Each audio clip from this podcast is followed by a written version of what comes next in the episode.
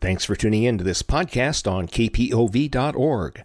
The following conversation with Ranger Randy and Dr. Danielle McKay, geologist and instructor at the University of Oregon, aired in 2018 on the Sasquatch Hideaway as a series on KPOV Radio 889 FM, Bend, Oregon. In this segment, we'll hear about the features of the Newberry caldera. We will answer questions like Were there multiple calderas? How was obsidian formed? Are pumice, obsidian, and granite really the same? And what is the science behind geothermal energy? A lot of stuff out at the Newberry caldera. So I understand there was more than one caldera creating event. Probably. So we know there was one caldera creating event because we can see the caldera, but there is also a, a volcanic rock that was produced during that eruption called a welded tuff. And welded tuffs are produced during highly explosive eruptions. And so it's not surprising that we have this welded tuff that's uh, the same age as the caldera. It's kind of how we're able to date when the caldera forming eruption occurred. But there are a couple of other welded tuffs at Newberry Volcano that suggest that maybe there were previous caldera forming eruptions prior to the one about 75,000 years ago. Um, so 75,000 years ago, we, we know there was a caldera forming eruption. We can point to the welded tuff that was produced during that eruption. There's also ash, a lot of ash that was produced during that eruption, and that ash was very widespread. It, it has been found in the San Francisco area, so we know that was a highly explosive eruption. Similar to how we can piece together that story 75,000 years ago, we can also look at these older welded tuffs, and we don't know for sure that they were associated with a caldera forming eruption, but it is it is likely. Um, and then uh, mapping, detailed mapping at Newberry Volcano. There is uh, the USGS, U.S. Geological Survey, has done mapping at Newberry. And some of that detailed mapping shows that there might actually be some older caldera walls that, that weren't produced 75,000 years ago. They were older than that. So, one caldera forming eruption tends to be pretty destructive and it kind of destroys whatever was existing there before that. But by very careful mapping, we can kind of look and and find what might have been an older caldera wall. And uh, some of the geologists at USGS who have been doing that mapping think that they see evidence of older caldera forming eruptions, perhaps three different caldera forming eruptions. The, the result of that work will be published in a new geologic map of Newberry Volcano, um, probably in 2019. Um, so we can expect to, to see the result of all of that work uh, fairly soon. Wow. That'll be exciting. Yeah. the Big Obsidian Flow. Uh, that's the most recent eruption, basically in Oregon, of lava. Of a, of a lava flow like that, yes. The Big Obsidian Flow is 1,300 years old. There was an eruption at Mount Hood more recent than that, and it did produce volcanic rock, but it wasn't a lava flow like what we see at the Big Obsidian Flow. So, what is obsidian? Yeah, so obsidian is very glassy rock. I think that that's intuitive to everyone who has seen obsidian. It looks like glass, and it is essentially glass. Window glass is uh, mostly silica, and it doesn't have a crystal structure. So, most volcanic rocks, when that rock cools, it forms crystals. And an obsidian didn't form any crystals when it cooled and it is also mostly silica. So it really is very similar to window glass. Uh, window glass, of course, is man made, and obsidian is a natural product.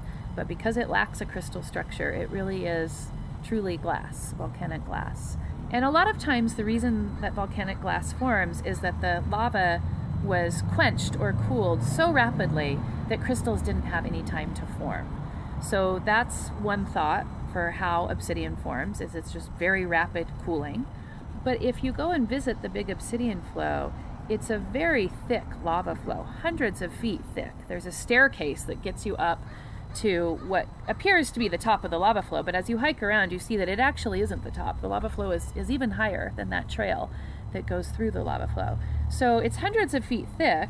We don't know if there's obsidian all the way through, but there is there is quite a bit of obsidian in that lava flow and um, it seems unlikely that it all cooled very quickly. We, we talked about how rock is a very good insulator, and so in the interior of that lava flow, it wouldn't have been cooling very quickly. So, another way that volcanic glass can form is if the lava itself is so sticky or pasty or viscous. And viscous is uh, a term that, defi- that describes how materials flow. So if something doesn't flow very easily, it's very sticky or pasty, then it's highly viscous. The, the type of lava flows that form obsidian are very viscous, some of the most viscous types of lava flows on Earth. So if it's very sticky, very pasty, at the molecular level, if you think about crystals forming, in order for crystals to form, atoms have to be able to move to form bonds because crystals are, are a network of atoms that are all bonded together in a very specific way. So, if the material itself that those atoms are in um, is so sticky, so viscous, that the atoms can't even move very easily, then you might get a glass forming. So that's another idea as to why obsidian formed. Perhaps it cooled very quickly, or perhaps it was such a viscous fluid that when it was molten, that it just couldn't form crystals to become that viscous, does it have to have more silica? Yeah, so lava flows, um, the, the viscosity or the stickiness of lava flows is directly related to the silica content. So the lava flows that we have been talking about at the Lava Cast Forest and Lava Butte, Lava River Cave, those are low silica lava flows, and that's why they're able to just flow across the landscape. And like what you see in Hawaii, those are also low silica lava flows but if the silica content is higher, then the viscosity is also higher. So the big obsidian flow was a, uh, a high silica lava flow, which meant that it was very viscous. So, how does magma become full of silica? Most magma um, has, a, has a high percentage of silica. So, something that is a low silica lava flow, like Lava Butte or Lava Cast Forest, I'm calling it a low silica lava flow. Geologists call that low silica, but it's really about 50% silica. So silica is in most magma to start with. But what we call a low silica magma or a low silica lava is about 50%. A high silica magma or a high silica lava is 70, 80% maybe silica, um, so much higher. And the way that something goes from a a low silica magma to a high silica magma is a whole um, subject of, of scientific inquiry and kind of figuring out all the different ways, all the different things that can happen to magma to make it evolve. We call that process in evolution because when magma originates from deep in the earth, it is a low silica magma. Magma ultimately comes from the mantle of the earth and if you melt part of the mantle and generate magma, it's going to be a very low silica magma. So that's the, the ultimate source of, of all magma. But we know that not all volcanoes erupt low silica magma. So something has to happen to it on its way to the surface. And the, the crust of the earth is very different in chemical composition than the mantle of the earth. So if we have some magma that's generated in the mantle, it rises up and it kind of gets stuck in the crust for a while. It can melt some of the crustal rocks it can change in chemical composition either by melting crustal rocks or just by slowly cooling. As it's sitting there in the crust, it's cooling, crystals are forming. Those crystals settle down to the bottom of the magma chamber, and that changes the chemical composition of the rest of the molten material. So, all these different things can happen to the magma between when it's generated from the mantle and when it's erupted out of a volcano. Those changes have big impacts on how much silica is in the magma. So that makes it sound like silica is has a low melting point. Uh, it does, yeah. Silica uh, in relative to you know other, um, yeah, yeah, the other elements that are in um, magma. If you kind of take the most common elements, silicon and oxygen, which together make silica, have one of the lower melting points. So that's how it can build up to be a higher percentage.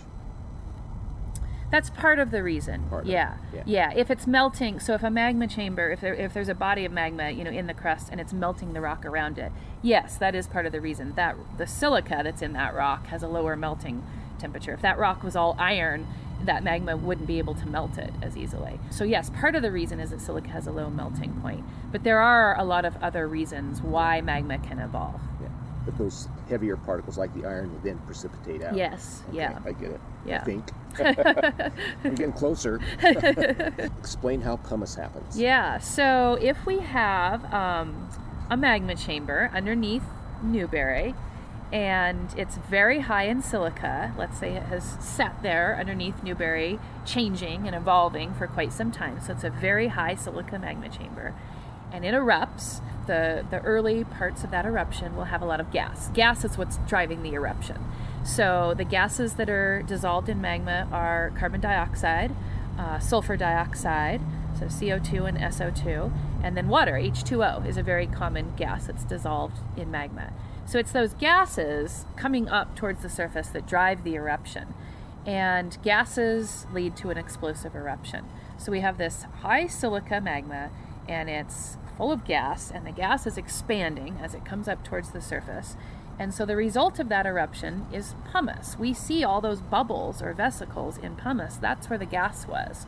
And there was so much gas that it just left a very thin wall around the bubbles of, of glassy material, which was the magma. Um, and that cooled very quickly on its way up out of the volcano. So by the time it was ejected out of the volcano, it was this solid piece of pumice with these holes left behind from the gas. So pumice is is always a result of a very explosive eruption or a lot of gas. So pumice was produced during the, the eruption that created the big obsidian flow. So 1,300 years ago, there would have been this highly explosive eruption of gas and ash and pumice blasting up into the sky. If we were here to see it, we would have seen this eruption column, kind of like the Mount St. Helens eruption, but perhaps even going up higher uh, into the sky, and that's blasting out pumice and, and ash. That ash was blown all the way to Idaho, so it was a fairly explosive eruption. Once most of the gas was gone, there was still enough gas to get a lava flow to come out of the ground. But now it's not blasting into the atmosphere. There's not as much ash, ash produced. There isn't as much pumice produced. Instead, you get, just get this oozing, highly viscous, but still oozing lava flow. But the chemical composition of that obsidian, this is the big obsidian flow that's erupting, the chemical composition of the obsidian is identical to pumice. So chemically, they're the same thing. It's just the pumice was created during the more gassy, explosive phase of the eruption, and the obsidian was created during the less gassy, more flowing phase of the eruption. Flowing in terms of just oozing out of the volcano instead of blasting out of the volcano. So it's possible to get a pumice eruption without actually getting obsidian. It is possible, yes. If everything, if it's a lot of gas and everything is sort of blasted highly explosively out of the volcano, then you'll just get pumice. Most volcanoes tend to have a more quiet, effusive or oozing phase after eruptions.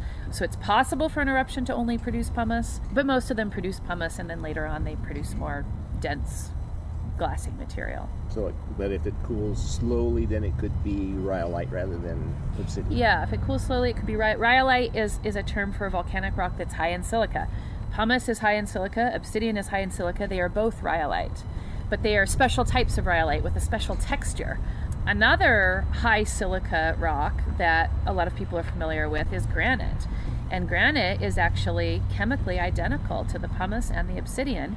It's just, it never came out of a volcano at all. So if we think about that magma chamber that fed the big obsidian flow eruption, that eruption first had an explosive phase that produced pumice and ash.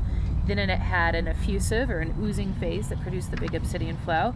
Well, some of the material probably n- never left the magma chamber, and it is down there cooling very slowly underneath the volcano. That will form granite. So, pumice, obsidian, granite, chemically they're all the same thing. They could come from the same magma chamber, but their textures are very different depending on how they cooled. So, the other question we have always is since we have this volcano, we have heat. So, how do we develop the geothermal yeah, so um, so volcanic areas there there generally is heat because down there somewhere there's magma or there's hot rock.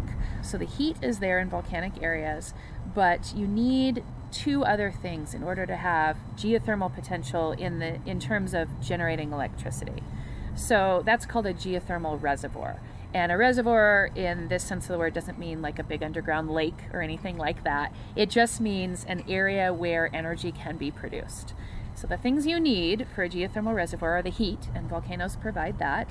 You also need um, water because it's water that is taken out of the ground and run through turbines, and it's the turning of those turbines that generates power. So, in order to produce geothermal energy, you have to have hot water. So, the volcanoes provide the heat. The water usually comes from groundwater. So, you have, you know, maybe rain and snow that percolates into the ground. It at that point is groundwater and it gets heated up by the heat source, which is volcanic ultimately in nature. So, in order for the heat to be transferred from the rock to the water, you need to have fractures or cracks in the rock. If you don't have fractures in the rock, the water can't percolate down where the heat is. So, those are the three things you have to have to have a geothermal reservoir or just the potential to produce geothermal energy. So, hot rock, water, and fractured rock. And the fractures really are important. Usually, these are really very small fractures in the rock. So, when the water percolates down through there, through these tiny fractures, and they might just be hairline cracks, that water can actually uh, absorb quite a bit of the heat from the rock. If you had a big crack in the rock that was, you know, maybe a foot wide, you're not going to transfer much of that heat to the water at all because the water just is going to rush through that area and and cracks a foot wide don't really exist at depth, um, but just for the kind of the mental image of what you need to transfer heat to water is these very tiny, tiny fractures. So, volcanic areas like Newberry have heat. We know that Newberry is an active volcano, it's not actively erupting right now, but it is. Uh, capable of erupting again in the future. We know there's a heat source down there. We can drill um, wells through the rock layers and we can measure the temperature of that rock, and it's very hot. There are fractures in some of the rocks in Newberry, but not in others, which means that hot water exists in some parts uh, of the region, but not in others. And, and so it's really the fractures that really determine where geothermal energy could be produced. And they haven't been very successful so far up there, is my understanding. Right. There's been a lot of geothermal exploration at Newberry. Um, and actually, it was geothermal exploration that kind of initiated designating parts of the volcano as a monument. Um, and that was in part to protect a region of, of the volcano from, from geothermal development. So it is a, a national monument, and within the monument boundary, there is no exploration for geothermal energy. But outside of the monument boundary, there is. And so there are ongoing projects where they drill down and um, and look for potential for producing geothermal energy.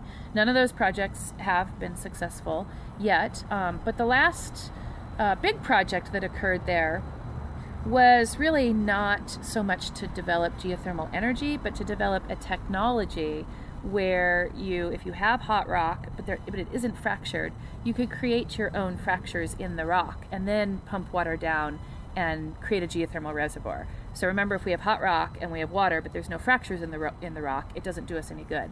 So this was a uh, a project where the fractures were actually developed, and then the water was pumped down t- to create a geothermal reservoir.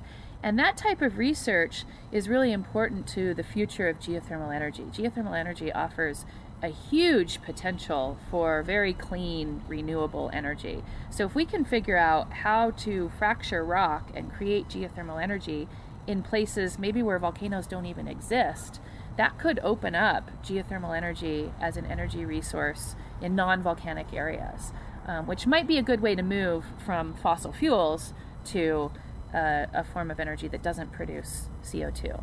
Geothermal power plants have a very small footprint. Some people do consider them an eyesore because they can have cooling towers, which then release steam into the atmosphere.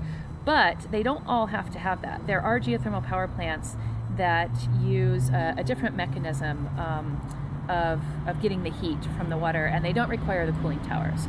So, in that uh, instance, there's it's really very little eyesore at all associated with it, and the footprint of of producing that energy is the size of the geothermal power plant, which is much smaller than acres and acres of windmills, which also have impacts on wildlife and um, and other impacts on the people who live in those areas.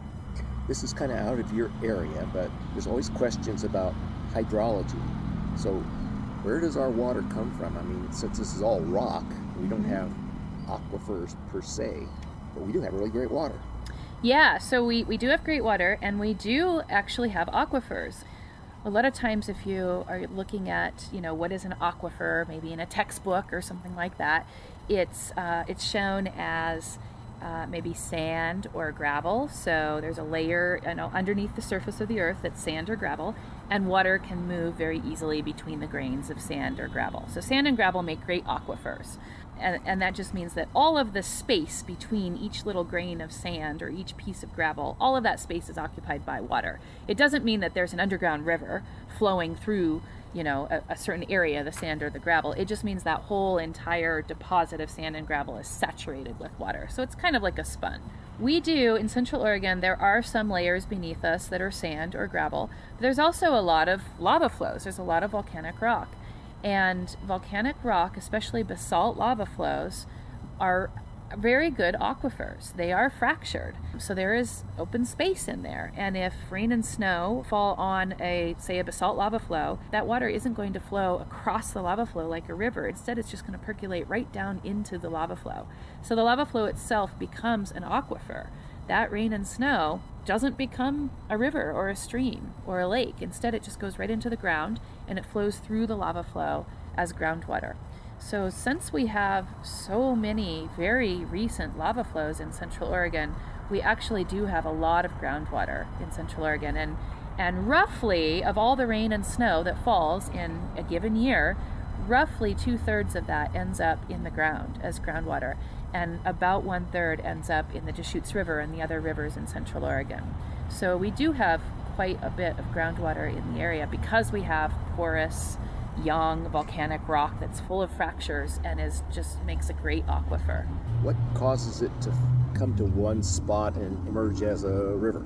Yeah, so we also have a lot of springs in Central Oregon, and we have places in Central Oregon where full rivers emerge as springs. The Metolius River does this. There are parts of the McKenzie River that, that do this. Um, so that is when an aquifer, so water that is traveling underground, comes to the surface. When that aquifer intersects the surface, that's what we call a spring. So if you picture a lava flow uh, on the surface of the earth, and up high at high this lava flow is maybe starting up in the mountains and kind of going downhill up high where there's a lot of rain and snow that falls all that water percolates directly into the lava flow it flows through the lava flow and when it gets to the base of the, the end of the lava flow downhill it emerges as springs at the base of the lava flow and almost all the springs in central Oregon. If you're at a place where you see these beautiful springs emerging from a hillside, look at the rock, and most likely it's going to be a lava flow. And that is an aquifer that happens to be a lava flow. There's water flowing through the lava flow, and you happen to be at the end of that lava flow, and so all that lava is, is coming out of the lava flow. Another place where this could happen is a fault. If a fault kind of offsets the lava flow so that part of it is lower, than the rest, then the, the groundwater can emerge as springs. So does it work kind of like on the, as it does on the surface? I mean, we if you have all these cracks and all this water perking down everywhere, what makes it converge into that one spot? Oh, well, it might not just be that one spot. You see it coming out as a spring, but oftentimes there are multiple springs all along the edge of the lava flow. So if you really explore the area, you're probably going to find a lot of other springs. And in a lot of cases here in Central Oregon, um, our rivers are spring fed. So the Deschutes is a spring fed river, the Metolius is a spring fed river. In some places, you can actually see the springs feeding that river. But in many cases, the springs are below the water line in the river itself. So there really are multiple places where lava is coming out of the base of a lava flow, but sometimes it's underwater, so we can't see it. Sometimes vegetation soaks up all of that water and it doesn't actually flow as a spring because it's all getting uh, used by plants. So you might come across an area where you think that it should be a dry area, but you're seeing vegetation that really likes a lot of water. That is technically a spring, it's just not flowing because the plants are consuming it all. If you're interested in geology, uh, there are so many places in Central Oregon that you can visit, and Newberry National Volcanic Monument is one really great place to go and see such a diversity of volcanic landforms. But also, there is a fairly new organization that has formed in Central Oregon called the Central Oregon Geoscience Society, and it's a nonprofit. Its main goal is to provide geologic talk, field trip, geologic education to the community. So if you're interested in geology and you want to attend some talks that are focused on geology, check out the website for Central Oregon Geoscience Society, and we have free talks for the public uh, once a month. I hope you enjoyed this podcast on KPOV, your high desert community radio station. Go to kpov.org for more information and our program schedule. We value your feedback, so please send any comments or suggestions to podcast at kpov.org.